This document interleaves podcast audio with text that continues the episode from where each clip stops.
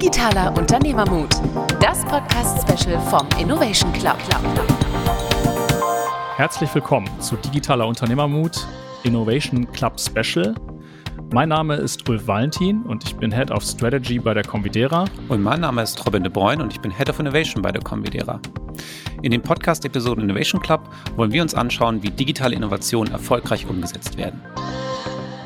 Ja, heute zu Gast bei uns im Podcast ist Clemens Haberstroh. Clemens ist Leiter Innovationslab X-Track bei Endres und Hauser. Und Endres und Hauser ist ein Mittelständler, der seit 70 Jahren entwickelt und produziert im Bereich der Messtechnologie für, für verschiedene industrielle Verfahrenstechniken. Ich glaube, das Spannende ist, dass die Kunden von Endres wirklich aus ganz, ganz vielen Bereichen kommen. Also ich glaube, Chemie, Pharma, Öl, Brauereien habe ich gelesen, eine ganze Menge. Das ist sehr spannend bis hin zur Energiewirtschaft. Also breites Portfolio, breites Spektrum. Ähm, und im vergangenen Jahr ist Anderson Hauser übrigens als eines der 100 innovativsten Mittelstandsunternehmen in Deutschland ausgezeichnet worden. Und Clemens ist der Kopf der gegründeten Innovation Lab Einheit Xtrack. Und dafür ist er, und mit dieser Rolle ist er dann auch verantwortlich dafür, konsequent in Richtung digitale Innovation zu gehen. Und deswegen freuen wir uns, dass Clemens heute bei uns hier ist im digitalen Unternehmermut. Herzlich willkommen. Ja, hallo zusammen. Ja, und damit ähm, unsere Zuhörer auch ein bisschen den Eindruck bekommen, was deine Innovationseinheit macht und ähm, wie sie operiert, würde ich dir gerne ein paar Fragen stellen und du kannst gerne kurz und bündig darauf antworten und dann können wir auch ins Eingemachte gehen, okay? Okay. Habt ihr eine Innovations- oder Digitalstrategie? Ja, beides. Wie bezeichnet ihr euer Digitalteam? Innovation Lab oder? Ja, ähm, wie viele Leute seid ihr fest angestellt? Wir sind neun im Team. Arbeitet ihr auch mit externen zusammen? Ja. Was ist euer Ziel? Unser Ziel ist, Innovationspotenziale für, für neue Geschäftsbereiche zu erkunden und neue Geschäftsmodelle.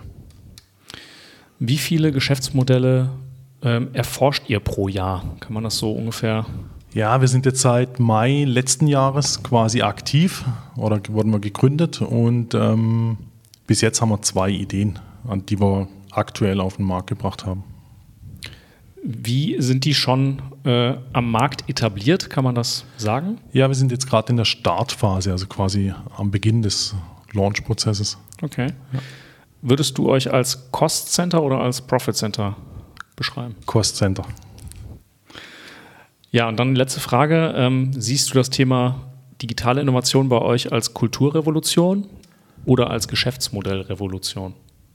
Ähm, dann würde ich es eher als Evolution sehen, weil das Thema Digitalisierung ist immer so die Frage, ähm, wie man es definiert, oder? Ähm, vom Prinzip kommen wir aus, auf, vor 70 Jahren war alles noch Analogtechnik, dann ging es rüber in digitale ähm, Kommunikationswege oder, oder Busse, Bussysteme. Und so entwickelt sich das weiter. Also ich würde das nicht als ähm, Revolution sehen. Okay, danke. Ähm, Im Vorgespräch haben wir auch ein bisschen erfahren nochmal, dass du, dass ihr da auch eine Portfoliosteuerung etabliert habt. Mhm. Ähm, also ich würde euch zwar als, als Starter quasi sehen, weil ihr natürlich gerade gestartet seid erst letztes Jahr, ähm, aber doch schon echt einiges dafür getan habt, dass die Innovation direkt auf richtige Beine gestellt wird. Insofern Starter mit Sternchen, würde ich sagen. Und ähm, ja, vielleicht kannst du uns noch mal kurz ein bisschen was darüber erzählen, wie du überhaupt zu dem gekommen bist, was du jetzt tust. Ja, also ich habe gestartet bei Anderson Hauser als Produktmanager. Wir waren damals dann, ein, wie soll ich sagen, immer, oder es ist eigentlich so in, im, im Gehen von Anderson Hauser, dass wir immer versuchen, uns weiterzuentwickeln. Und so war es auch damals im Produktmanagementprozess, im Innovationsprozess. Ich kam dann darüber, über die Definition von einem Stage-Gate-Prozess ins Innovationsmanagement. Dort haben wir quasi so, ich sag mal, die Reise der Innovation ähm, so 2014 gestartet. Ähm, das war fest, das war zuerst eigentlich war der, war die Grundidee, ah, wir müssen mehr Ideen generieren und wollten eigentlich ein Ideenmanagement aufbauen, haben aber dann festgestellt, es bringt uns gar nichts, wenn wir in diesem Trichter, Innovationstrichter immer mehr Ideen oben reinpacken, ähm, sondern die müssen auch unten rauskommen. Wir dürfen nicht den, den Innovationskanal quasi verstopfen und haben uns dann ähm, quasi auf den Weg gemacht über Portfoliosteuerung, Critical Chain Projektmanagement und so weiter unseren Innovationsprozess auf Vordermann zu bringen. Das Ergebnis war, dass wir heute drei, dreimal mehr Projekte pro Jahr fertigstellen als damals. Ein Grundprinzip damals war auch, dass wir Multitasking vermeiden, also nicht, ich sag mal, acht Projekte pro Mitarbeiter, sondern möglichst nur eins und dadurch quasi an Geschwindigkeit ähm, ja, zunehmen. Do the one thing. Absolut, genau. Statt Peanut Butter Spread, ja. um einen anderen Begriff reinzuwerfen. Aber das ähm, ist jetzt, das ist ja alles noch, sag ich mal, noch in der, also genau. das ist ja genau. quasi die herkömmliche Produktion, die ja eigentlich schon mit Agilisierung sozusagen nochmal neu ausgesteuert. Genau, absolut. Das ist quasi unser Kerngeschäft. Und dann war der nächste Schritt, oder dann war das nächste Thema, wenn wir das Kerngeschäft so optimiert haben, haben wir dann noch Zeit für neue Dinge. Und äh, das haben wir auch festgestellt, das geht nicht, oder? Man kann nicht, die, diese Beidhändigkeit, das ist absolut schwierig, vor allem im Marketing. Damals war ich noch im Produkt oder dann im Produktmanagement, dass man sagt, man kümmert sich um ein, um ein Portfolio, was mehrere oder was eine Komplexität hat und eine gewisse Größe und gleichzeitig soll man quasi sich um komplett neue Themen losgelöst kümmern können. Und das funktioniert halt im Arbeitsalltag nicht. Und deswegen haben wir dann ein Produktmanagement User-Centric Innovation gegründet, um diese, da war so die Idee, dieses beidhändige zu leben. Ähm, also sprich, alles, was nicht in den Standard gepasst hat, kam damals zu uns in diese Gruppe User-Centric Innovation. Ähm, wir haben uns um Themen gekümmert wie beispielsweise Augmented Reality. Ähm, also alles, was so nicht in unser Standardportfolio gepasst hat, ist bei uns gelandet. Dann mussten wir aber auch so nach anderthalb Jahren haben wir mal so ein Fazit gezogen und haben dann festgestellt, ja, so richtig äh, nur im Marketing äh, Innovation kreieren funktioniert halt nicht, oder? Ähm, man kann zwar schöne PowerPoints machen, man kann vielleicht auch mal ein Mockup machen, aber am Ende benötigt man halt auch eine Entwicklungsmannschaft oder eine Produktion, um auch ein Produkt oder eine Lösung auf die Rampe zu stellen. Ähm, und das war eigentlich so der, der Grund, weshalb wir uns dann um um die Gründung des Innovations Labs gekümmert haben, haben dann die Rahmenbedingungen erstmal geschaffen, das heißt von der Strategie abgeleitet, die Innovationsfelder, um die wir uns kümmern wollen, damit wir eben nicht zur Edelmülltonne werden, wie wir es vielleicht so ansatzmäßig damals waren. So alles, was nicht in Standard passt, geht äh, zum Thema User-Centric Innovation und wir haben es auch gerne angenommen, oder? So die ganzen fancy Themen. Ähm, und um das zu vermeiden, haben wir wirklich ähm, von der Strategie es eben abgeleitet und kümmern uns jetzt um wirklich zwei ähm, Innovationsfelder, die dann auch nah am Kerngeschäft sind. Ja, das finde ich sehr genau. spannend. Also diesen Blick eigentlich auf diese zwei Portfolios. Das ist auch häufig, äh, was wir mit unseren Kunden im Gespräch so nutzen, weil du brauchst einen anderen Blick, wenn mhm. du über digitale Innovation sprichst. Du brauchst eigentlich mehr diesen Entdeckerblick. Ne? Und Absolut. das andere, wenn du im Kerngeschäft bist, dann hast du halt Effizienzsteigerungen. Ne? Es geht um andere Dinge. Genau. Und deswegen musst du auch diesen, diesen Blick in zwei Portfolios eigentlich haben. Ne? Absolut. Du, und das ist natürlich Kundenzentrik ein wichtiges Thema dabei. Ne? Da, wie, was will der Markt, was will der Kunde von uns? Aber dann auch die Kapazitäten und Fähigkeiten zu haben, das dann zu einer Marktreife zu bringen. Und da reicht Marketing natürlich alleine nicht aus, sondern du musst interdisziplinär in dem Bereich arbeiten können, um Innovationsrisiko dort zu senken. Ja, ja genau. Und, und es ist halt beides wichtig, oder? Dass wir das Kerngeschäft auf Vordermann haben, weil es gibt uns die Stabilität und am Ende auch ähm, die Möglichkeit, überhaupt diese anderen Dinge zu tun und zu innovieren. Jetzt seid ihr ja sehr breit aufgestellt, auch vom Produktportfolio, auch von den Branchen, von den Kunden. Ähm, wie habt ihr es denn geschafft, euch zu fokussieren, sage ich mal? Stelle ich mir jetzt schon schwer vor, wenn du sagst, okay, digitale Innovation, dann mhm. gibt es wahrscheinlich tausend Felder. Ähm, wie habt ihr es geschafft? Weil kann ich mir vorstellen, dass das sich viele fragen, gerade bei jemandem, der Variantenvielfalt im, äh, bei den Produkten hat, durch eine sehr starke Individualisierung auch und dieses Kundenportfolio in der Breite. Wie habt ihr das geschafft, das zu steuern? Gut, am Ende haben wir tatsächlich unsere Strategie hergenommen. In welchen Bereichen wollen oder sind wir unterwegs? Wollen wir unterwegs sein zukünftig? Haben daraus dann und haben dann ähm, die Trends, die Markttrends äh, abgeglichen ähm, und haben dann acht Innovationsfelder für uns ähm, identifiziert. Und aus diesen acht haben wir dann quasi über Attraktivität, über Potenzial, wo haben wir auch die Einflussmöglichkeit, also wo sind wir nicht abhängig von zum Beispiel anderen Herstellern und haben dann für uns diese zwei Innovationsfelder herausgepickt, so würde ich es mal nennen. Ja. Also schon hergeleitet, jetzt nicht irgendwie per Zufall, sondern schon versucht, das auf gute Beine zu stellen. Ne? Ja, und, und anscheinend ja auch wieder in Abhängigkeit von dem Bestehenden, was ihr im Kerngeschäft quasi habt. Also ne, ihr habt euch die Marktpotenziale angeguckt, ihr habt euch Felder rausgesucht, wo ihr unabhängiger seid. Genau. Ähm, wahrscheinlich auch, was habt ihr für Stärken, die ihr quasi ausspielen könnt.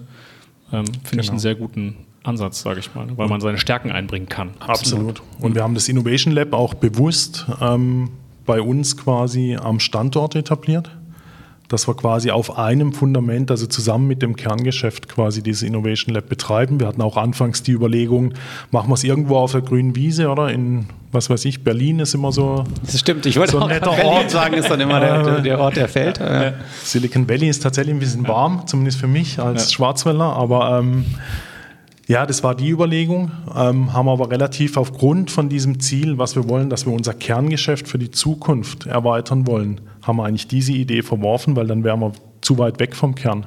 Ähm, dann würden wir quasi, was weiß ich, nicht, dass wir in der Zahncreme entwickeln. Ähm, könnte ja passieren. Äh, und dass wir natürlich auch das Know-how nutzen können von unseren Kollegen. Ich glaube, das ist der Punkt. Ne? Man könnte ja auch sagen, man geht nach Berlin oder nach Köln und wenn man einen anderen strategischen Ansatz hat, wenn man Zahnpasta nachher entwickeln möchte, eventuell, wenn man sagt, hey, das ist für uns viel, Absolut. viel spannender in dem Bereich, die, die, die neuen Wertangebote zu entdecken. Aber ich glaube natürlich mit so einem Know-how, und das merken wir oft bei unseren Kunden als Mittelständler, als Hidden Champions oft in den Bereichen, kannst du natürlich viel aus Assets schöpfen, die ihr an den Standorten habt und da sind die Verbindungen ganz, ganz wichtig.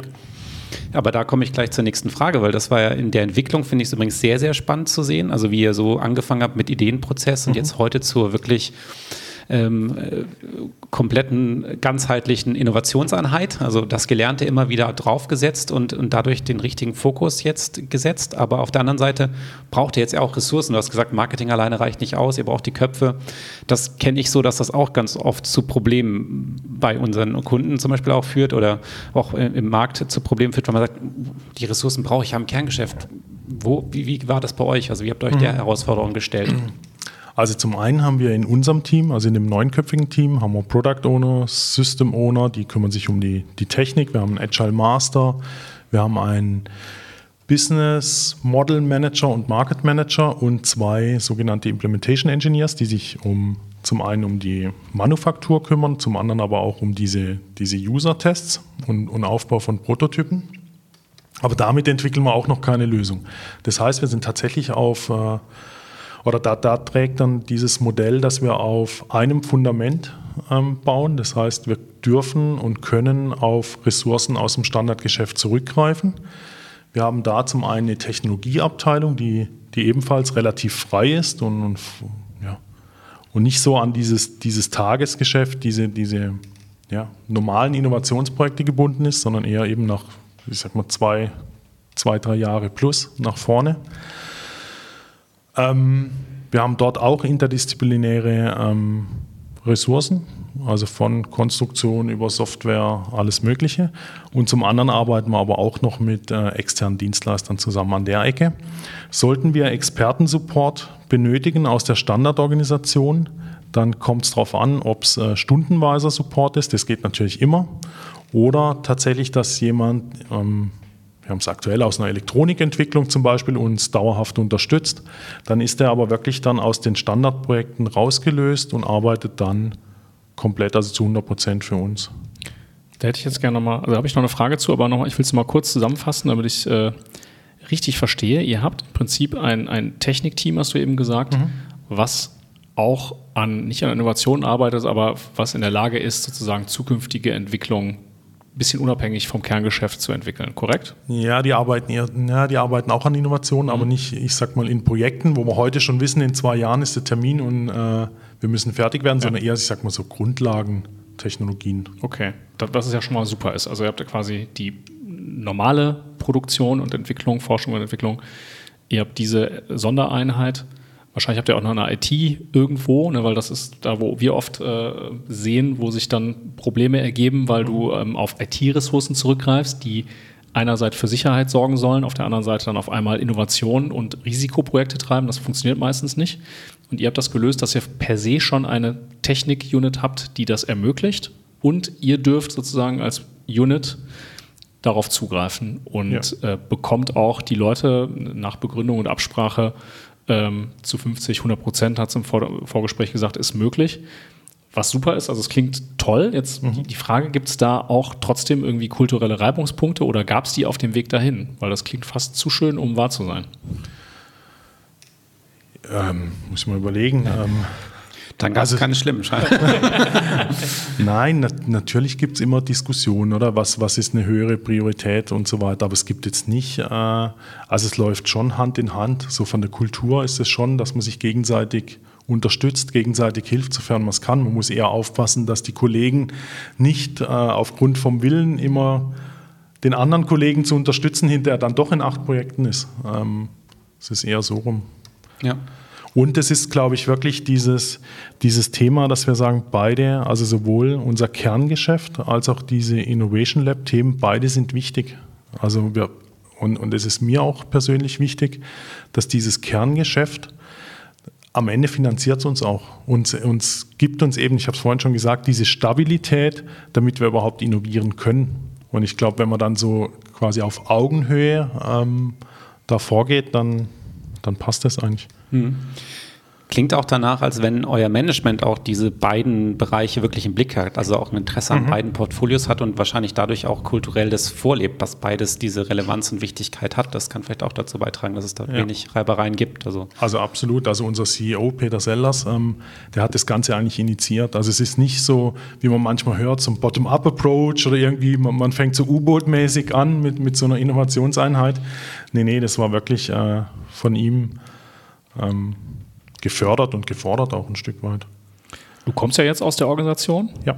Ähm, die anderen äh, aus deinem Team auch. Ist das mhm. vielleicht auch noch so ein Erfolgsfaktor, dass das quasi Leute sind, die quasi, also Eigengewächse mhm. und die auch das Kerngeschäft kennen? Ja, ich glaube tatsächlich. Ähm, wir sind zum einen gut vernetzt, also alle von uns sind irgendwie vernetzt. Das Gute ist, dass wir sind ja interdisziplinär und dann hat jeder sein Netzwerk und wenn man das dann wieder zusammenbringt, dann haben wir quasi wirklich ein großes Netzwerk in die ganze Organisation rein. Und ich glaube, das ist schon ein Vorteil. Ja. Zusätzlich hilft es natürlich auch, wenn man jemand von außen hat. Ähm, sind wir jetzt gerade tatsächlich auch äh, auf einer Suche, damit man auch wieder mal die neuen Impulse kriegt, sei es methodisch oder einfach mal von anderen Unternehmen. Also es ist so der Mix eigentlich wie immer. Ja, klar, der Mix macht es natürlich und natürlich im Bereich der Innovation gibt es sicher auch Felder, die man neu für sich entdecken muss und da mhm. macht es natürlich auch Sinn, dann Experten von außen mit reinzuholen, absolut. Ja, genau. Das sehe ich auch so. Mhm. Aber wie ist denn so die Erwartungs-, also Management hat beides im Blick, aber jetzt, ich glaube, ist es dann so, ja, ihr dürft mal machen und dann seid ihr so eine Art Abteilung oder die für sich hinarbeitet. Ich sage immer so, äh, digitale Innovationsabteilungen sind ein bisschen wie Forschung und Entwicklung, aber an was werdet ihr gemessen oder musst du trotzdem ja. reporten ans Management? Vielleicht kannst du da nochmal Einblicke geben. Also wir haben jetzt keine so harten KPIs wie im Standardprozess. Das definitiv nicht. Ähm, was mir wichtig ist, dass wir nicht erscheinen, wie wenn wir eine Jugendforstabteilung wären, die irgendwie immer Spaß hat und an irgendwas entwickelt und irgendwelche Versuche macht. Nee, nee, und unser Thema ist schon, dass wir wirklich Innovationspotenziale erschließen wollen. Unser CEO ähm, ist gleichzeitig Sponsor von unserem ähm, Innovation Lab und wir haben auch regelmäßige Sponsor-Meetings, sodass wir da uns immer abgleichen. Wir haben auch ein wir haben auch einen, einen strikten Prozess uns erarbeitet mit einer Ideation-Phase, Exploration, Execution-Phase und Acceleration-Phase, also die Go-to-Market-Phase, sodass wir schon ähm, ja, gewisse Deliverables haben, die wir, die wir bringen müssen oder auch wollen. Also es ist tatsächlich nicht mal das Müssen, das kommt auch aus dem Team raus, dass die ja, also irgendwas zum Erfolg bringen wollen. Das ist ja auch das, weshalb man es den ganzen Tag tut, oder? Ich glaube auf jeden Fall und, und ich glaube, es ist auch mega wichtig, dass man einfach weiß, wo steht man und auch, sage ich mal, den Mut zu haben, das gehört auch mal zum digitalen Unternehmermut, zu sagen, ja, das, was wir jetzt probiert haben, hat halt nicht funktioniert, aber lieber stoppen wir es jetzt. Das mhm. ist, dann ist das Projekt vielleicht gescheitert in dem Sinne, aber halt nicht mhm. das, was wir damit gelernt haben. Ich glaube, das ist ein ganz wichtiger Punkt in, in Innovationseinheiten. Also auch manchmal zu sagen, das macht wirklich keinen Sinn, damit in der Acceleration-Phase zu gehen, das haben wir gelernt, aber das ist nicht schlimm und auch in, auf dieser genau. Basis und und Ebene sprechen zu können, beziehungsweise es wäre nur dann schlimm, wenn man eigentlich sagt, ja, ich weiß auch nicht warum, aber irgendwie geht es alles nicht. Das ist ja schlecht, aber, aber solange man weiß, nee, wir wissen, warum es nicht Sinn macht, aber wir können das vielleicht im nächsten Projekt wieder einsetzen, dann ist es eigentlich gut. Ja. ja. genau, absolut. Und da hilft natürlich auch so ein Prozess, oder? Ja, mit total. gewissen, dass man sich einfach wieder mal äh, eine Grundlage hat, ähm, die man hernehmen kann zum Reflektieren. Bin mhm. ich noch auf dem richtigen Weg oder haben wir uns total verliebt in die Idee? Oder? Das ist ja auch das Schlimmste. Und ja. dieses Loslassen ist tatsächlich gar nicht so einfach, wenn man feststellt, oh, die Idee, die war zwar schön, aber irgendwie entweder die Technik passt nicht oder die, es ist einfach nicht wirtschaftlich. Mhm. Ähm, am Ende muss ja auch was rumkommen dabei. Dann ist echt auch schwer loszulassen. Ja. Kennen wir auch aus der Vergangenheit. Ja. Da sind wir zu viel oder zu sehr Ingenieur irgendwo im ja. Innern. Ja, absolut. Kannst du das vielleicht anhand eines Beispiels mal irgendwie darstellen, wie euer Innovationsprozess aussieht? Du, ihr habt ja zwei Sachen mhm. quasi schon äh, ja, in, in, einem Status, wo ihr sagen könnt, wo du sagst, der ist eigentlich schon im Markt aktiv. Mhm. Vielleicht kannst du mal eine Sache vorstellen, dass wir das mal so ein bisschen. Ja, genau. Wir haben aktuell ähm, jetzt im Mai ähm, eine, ein Flut-Frühwarnsystem auf den Markt gebracht. Ähm, das das Besondere, also vielleicht nochmal ganz kurz zur Idee, das Besondere ist, dass wir nicht die, die, das Hochwasser erst messen, wenn es im Fluss ist, sondern wir gehen in eine sogenannte Gebietsreaktion. Das heißt, wir ähm, messen noch die Bodenfeuchte, wir messen die Niederschläge, wir kombinieren und die, die Pegel an Flüssen und zwar nicht nur an den großen, sondern auch an Zuflüssen. Da hilft uns Digitalisierung. Ähm, als ich 2009 bei Entersenhauser angefangen habe, da, natürlich gibt es schon immer Pegelmessungen. Ähm, aber die mussten dann mit entsprechender Infrastruktur ausgestattet werden, irgendwie eine Versorgung, also Spannungsversorgungsleitung, eine Telekommunikationsleitung, was auch immer. Und dank IoT können wir da innerhalb von zwei Minuten eine Messstelle anbringen. Also das ist mal kurz, kurzer Ausflug zur, wie Digitalisierung uns hilft. Genau, und diese Mess, Messwerte, die, die ähm, senden wir in eine Cloud. Dort verbinden wir sie dann noch mit Wetterdaten oder Niederschlagsprognosen, haben dann eine KI obendrauf, die quasi diese Prognose macht und diese Wetterwarnung oder diese Hochwasserwarnung, Gebietsreaktionswarnungen ausgibt. Das ist so erstmal die Grundidee. Ähm, genau, wie, wie, sind wir gestartet? Wir sind letztes Jahr im Oktober gestartet. Wir hatten die Idee, klar hatten wir schon Vorkenntnisse im, im Sinne von normalen Pegelüberwachung. Haben aber dann die, die Idee weiter ähm, gesponnen, sage ich mal, ähm, letztes Jahr und haben dann eben diese Gebietsreaktion mit reingebracht. Dann arbeiten wir noch mit einem Startup zusammen, mit unserem Kooperationspartner Okeanos aus Bochum. Kurz einen Werbeblock einzuschieben. Ähm, das ist auch sowas, oder? Wo, wir sagen, wenn wir Digitalisierung treiben wollen, dann müssen wir auch in Partnerschaften, also diese, dieses offene Denken ähm, rein. Und wir gehen da wirklich in, in so, ich sag mal, wir nennen es bewusst Kooperation, weil wir es auf Augenhöhe wollen. Also, dass uns die Startups gleichwertig sehen. Ähm, Genau. Ja, und dann haben äh, sind wir in die User-Tests reingegangen. Also die, die, die Ideation-Phase ist erstmal die Hypothesen aufstellen, normales so Design Thinking und so weiter, was man da alles so macht. Dann geht es in diese Exploration-Phase, dass wir versuchen, erstmal schnell Mockups auf, äh, zu erarbeiten, um mal was zeigen und auch mit Kunden quasi relativ, also ich sag mal, effizient dem Kunden einen Nutzen darzustellen. Das heißt, wir haben quasi mal so Gebiete ausgestattet mit Sensorik, haben die Werte gesammelt hatten noch kein Frontend. Ähm, das waren einfache Click-Mockups, aber man konnte so quasi die Bedürfnisse abfragen.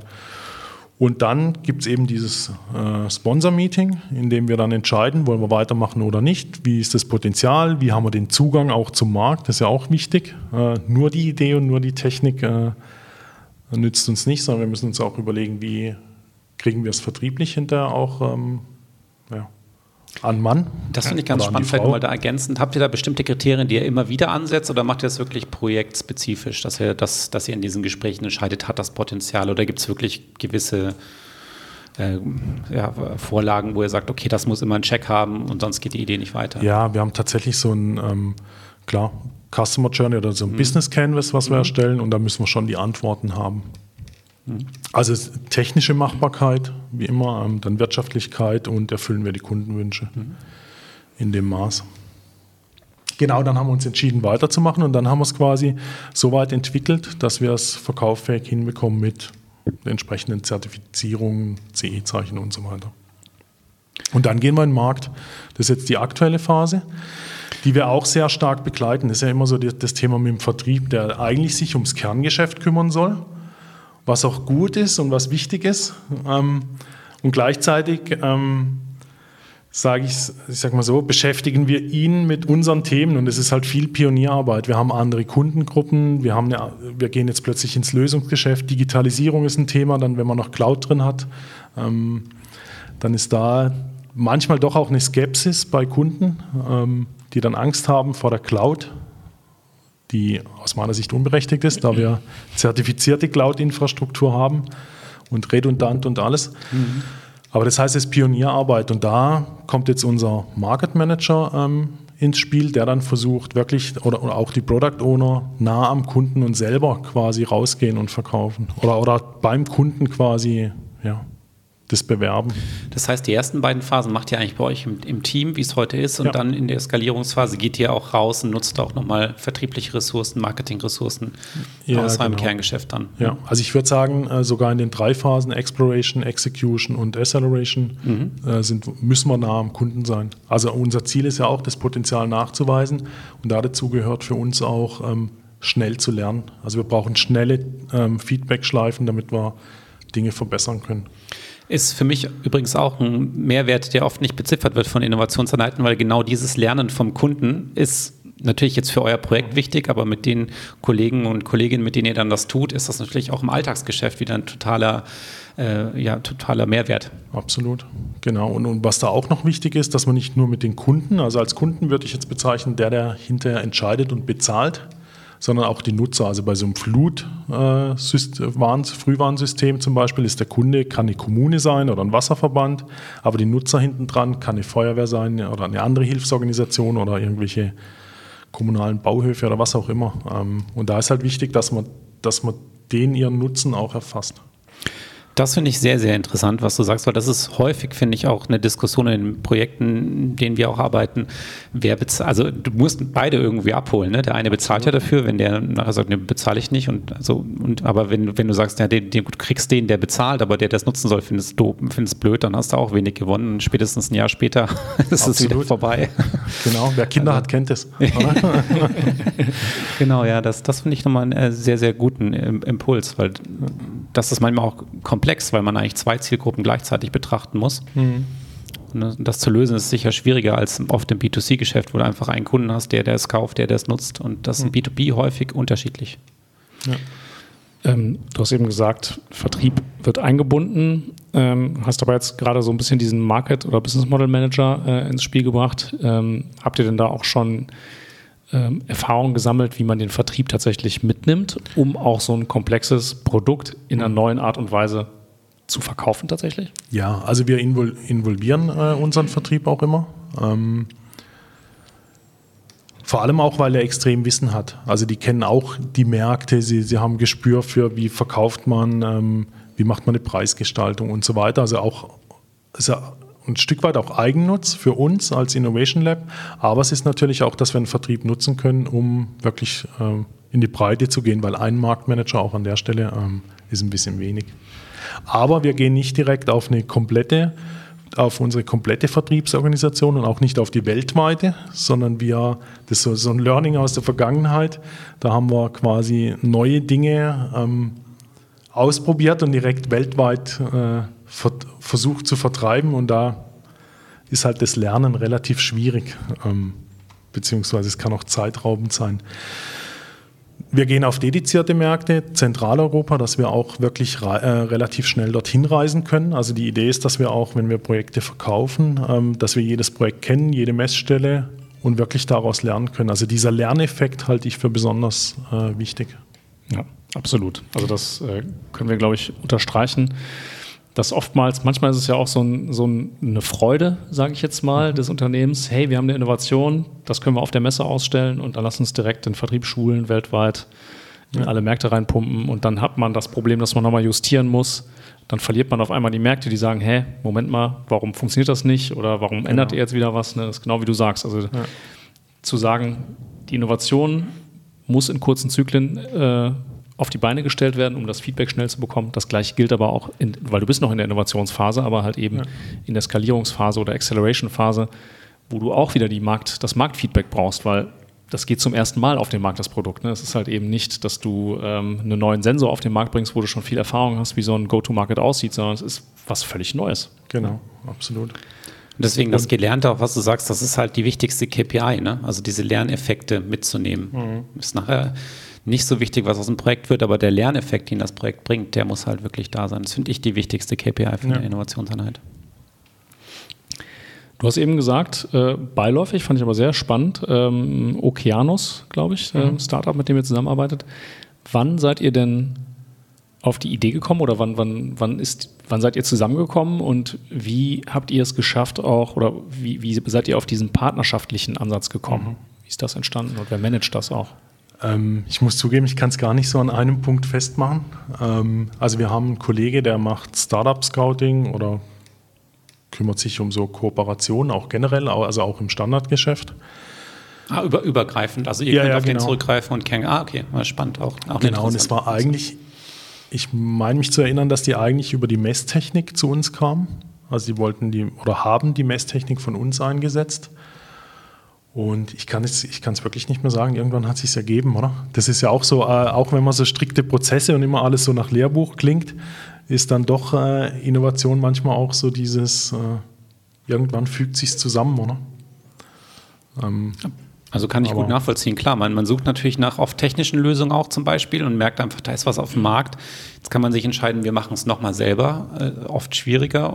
Oder man braucht auch nochmal einen Partner, mit dem man es selber Ja, machen kann. Oder man partnert halt direkt mit jemandem, der schon weiter ist, auf dem man, wo man wieder auf dem Gelernten schon aufsetzen kann. Das ist ja dann auch für euch eine Art von Beschleunigung. Ich kann mir vorstellen, dass das Absolut. einfach der Grund war, warum er gesagt hat, da ist jemand, das passt.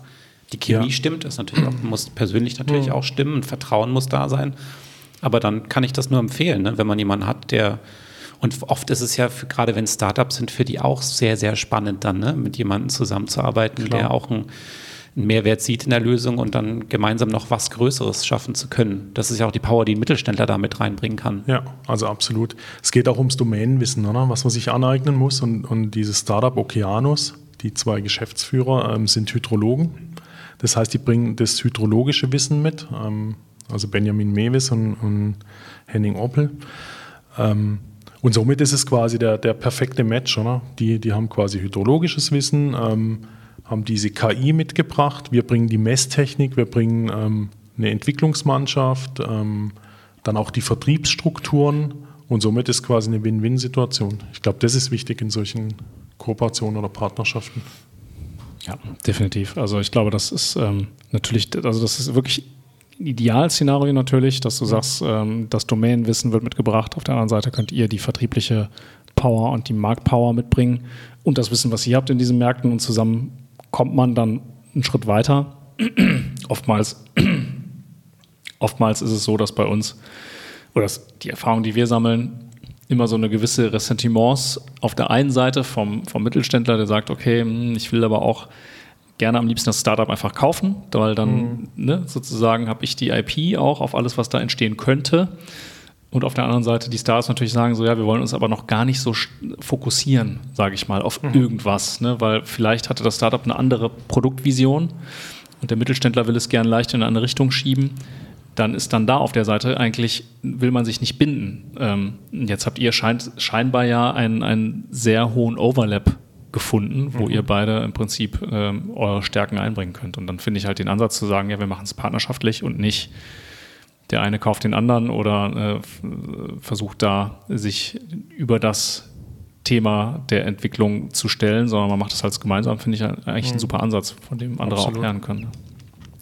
Aber das zu finden ist halt ultra schwierig, finde ich. Also das ist ja wirklich, Also ich glaube, man kann es auch nicht planen. Ähm, das ist wirklich so. Ich, ich glaube, was uns hilft, ist, wenn man, wenn man vorbereitet ist, also wenn man die Prozesse hat, wenn man sich schon, schon thematisch mit dem Thema äh, oder wenn man sich schon mal befasst hat mit dem Thema. Ähm, dann gilt so der Grundsatz, oder das Glück trifft den vorbereiteten Geist, oder? ähm, ein Stück weit. Und ich glaube, so so war es hier auch. Und ja, und auch dieses auf Augenhöhe, also dass man nicht wie eine Heuschrecke immer die Startups kaufen will, ähm, halte ich auch für wichtig und richtig, oder? Zum einen gibt es den Startups die Sicherheit, dass sie unabhängig bleiben können. Und es kommt eine gewisse Ernsthaftigkeit rein in das Ganze, weil wir beide die, die Lösung zum Erfolg bringen wollen. Also ja, wir haben die gleichen Interessen. Insofern passt das ganz gut. gibt es einen Trend oder eine Disruption vielleicht auch äh, jetzt in eurem Markt, wo, wo ihr so die nächste Chance, aber auch Risiko seht für euch, wo ihr aktiv vielleicht auch dran arbeiten werdet? An einem Produkt oder, oder generell, so, so mal allgemein. Ich glaube, es ist tatsächlich die Vernetzung. Also ähnlich wie wir es hier jetzt bei dieser ähm, Flutfrühwarnsystemlösung machen, ähm, dass wir wirklich verschiedene Messdaten miteinander verknüpfen und quasi über eine KI oder einen Algorithmus quasi diese Intelligenz oder diese Ableitungen reinbringen, diese Informationen ableiten können und Handlungen ableiten können daraus. Ich glaube, oder Soft Sensing könnte man es auch nennen. Mhm. Ähm, ich glaube, das ist schon so ein Trend.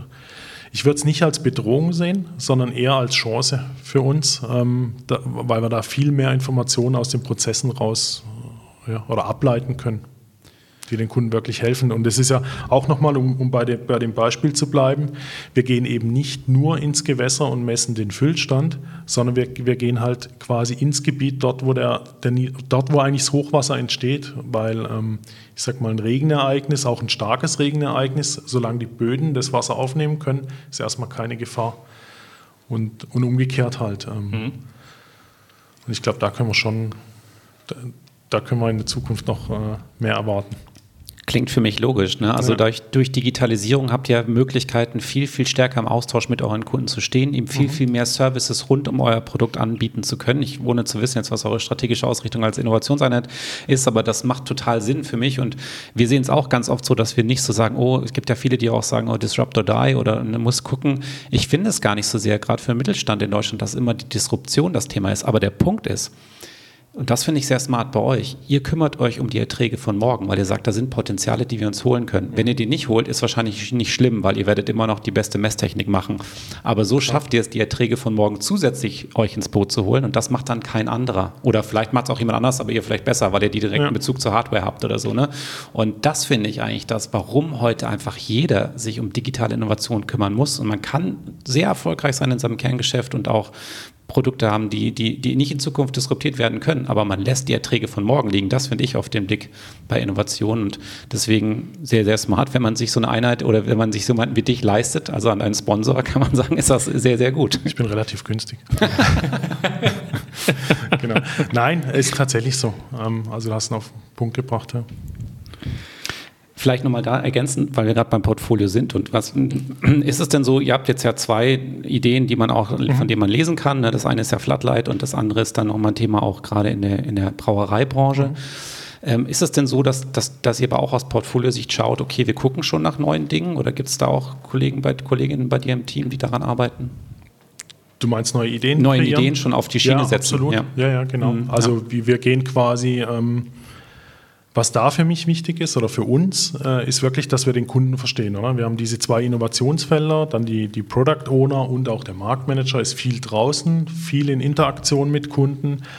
Und oft ist es so, äh, nehmen wir dieses zweite Beispiel, wir haben Fer um Fermentationsprozesse in Brauereien zu überwachen. Das ist eigentlich so, ich sag mal, aus dem Shadowing entstanden. Ähm, das heißt, man, man begleitet wirklich so einen, so einen Brauer, guckt, was der den ganzen Tag macht. Ähm, und stellt fest, dass er halt viel Hektik hat oder viel Zeit benötigt, um manuelle Proben zu nehmen. Und das können wir auch inline machen und rund um die Uhr. Das heißt, er hat quasi heute, wenn er eine Blackbox hat von seinem Fermentationsprozess und einmal am Tag eine oder zweimal eine Spotmessung, ähm, können wir ihm quasi die 24 äh, vor 7 ähm, Lösung bieten. Also auch, auch für ihn eine Erkenntnis. Ähm, dass er nochmal mehr über sein Produkt lernen kann, quasi die, mehr über die Qualität und auch Zeitersparnis. Das sind eigentlich so die zwei ausschlaggebenden Punkte in dem Bereich. Mhm. Ja, technisch sehr spannend natürlich, aber was mich jetzt äh, gereizt hat an deiner Aussage, ist auch dieses Thema Shadowing. Also ihr geht einfach mal los mit eurem Team und schaut, was sind denn die Zielgruppen, wo haben die denn Probleme heute und wie könnten wir dort Lösungen bieten? Das genau. ist richtig verstanden. Ja, absolut. Mhm. Ja, auch ja. sehr gut. Also ich habe sogar einen Kollegen, der zwei Tage ne, auf einem Müllauto mitgefahren ist. Von sich aus. Ähm, ja, was ich auch sofort machen.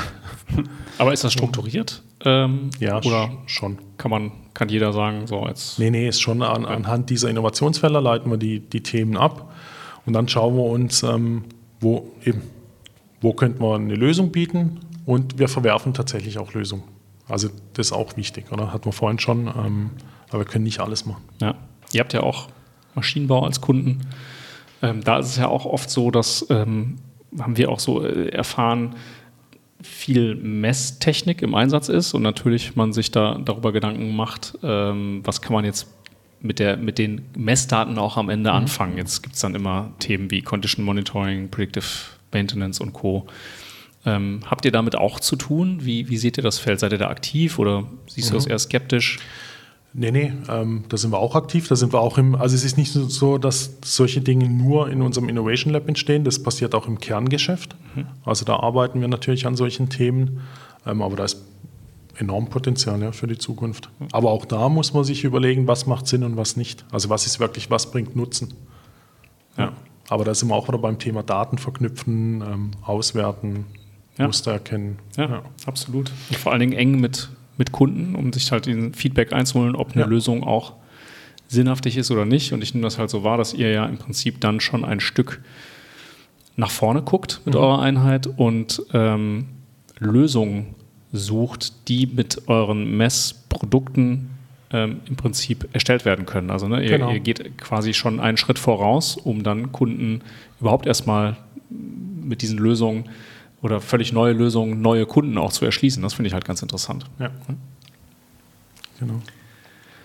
Ja, ähm, vielleicht, was, was auch noch spannend wäre für uns ähm, in dieser Acceleration-Phase. Also ihr habt jetzt äh, im Prinzip wir sind jetzt fast alle Phasen einmal durch, was ich echt, echt cool finde. Also von der Kultur, ähm, wie habt ihr das gelöst, hin zu Innovation finden, aber auch ähm, Innovation entwickeln. Und wenn wir uns jetzt die letzte Phase angucken, also die Acceleration-Phase, habt ihr schon vorausgedacht, ähm, was passiert, wenn das jetzt tatsächlich ein großes Geschäft mhm. wird oder zumindest eins, was auch eine intensive Betreuung von einer spezifischen Mannschaft bedarf. Wie ihr dann damit umgehen wollen würdet, wäre so Frage 1 und vielleicht dazu gemixt noch, seid, wärt ihr auch offen, eine, sage ich mal, äh, agnostische Lösung zu entwickeln, die vielleicht sogar Konkurrenten mit einbindet? Mhm.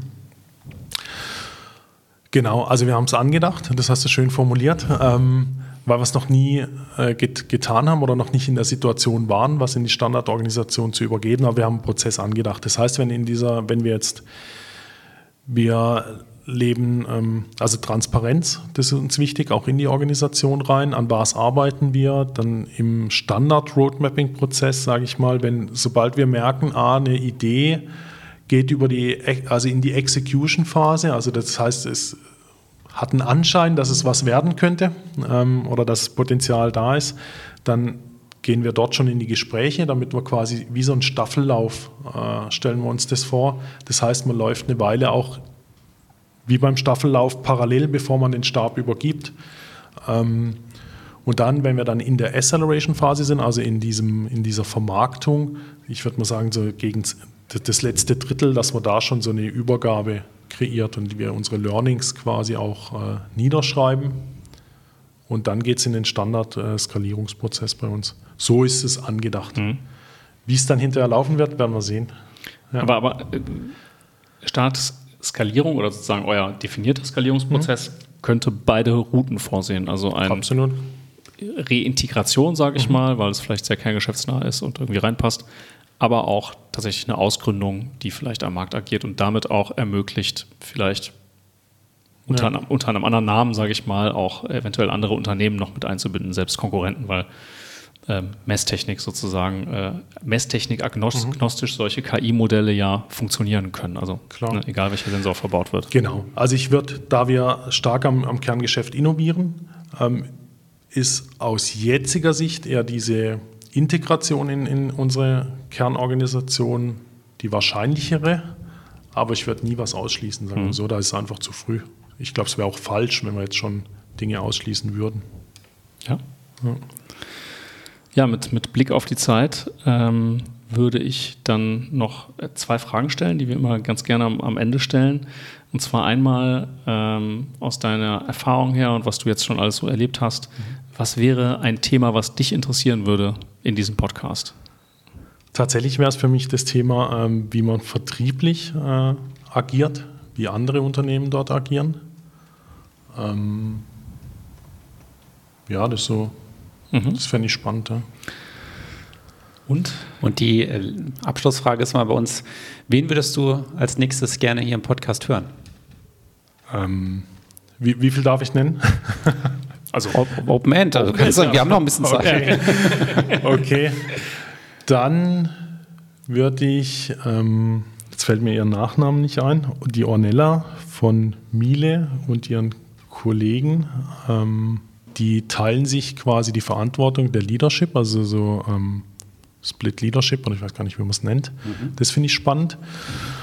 Oder Rainer Keller von der Selmoni-Gruppe, der ähm, ist dort Geschäftsführer und der treibt aus meiner Sicht in der Branche, also Elektrotechnikbranche, extrem die Digitalisierung, was ich super spannend finde, weil es für mich immer so den Anschein einer konservativen Branche hatte. Aber müssten wir ihn nochmal fragen. Ja, auf jeden Fall. Also das ist nicht abgesprochen. Ja. Und ist auch immer kein Druck auf die Kollegen, ihr dürft auch Nein sagen, wenn ja. ihr nicht dabei sein wollt. Ne? Weil die dann auch nochmal sagen, nicht, dass da zu Missverständnissen kommt. Ja. Vielen Dank, Clemens. Das war sehr, sehr spannend. Äh, was ich mitnehme, ist wirklich nochmal diese Entwicklung von euch und, und dass wir eigentlich alle Bereiche, die für digitale Innovationen aus meiner Sicht wichtig sind, eigentlich getickt haben. Ne? Also strategischen äh, Rahmen schaffen Richtung Zielbild. Was wollen wir eigentlich schaffen? Dann, wie sieht eigentlich so ein Prozess aus? Wie kann so ein Weg aussehen für uns für die Innovation? Ne? Von der Idee bis hin zur Entwicklung, bis hin zur Skalierung nachher. Mhm. Und dann aber auch nochmal ganz, ganz wichtig, das Commitment vom, äh, vom Management abholen oder von den Stakeholdern. Das fand ich auch nochmal sehr, sehr beeindruckend bei euch, dass dieses mhm. Sponsorship da ist. Ich glaube, das ist für mich ein ganz entscheidender Erfolgsfaktor, dass, dass ihr auch so erfolgreich sein könnt.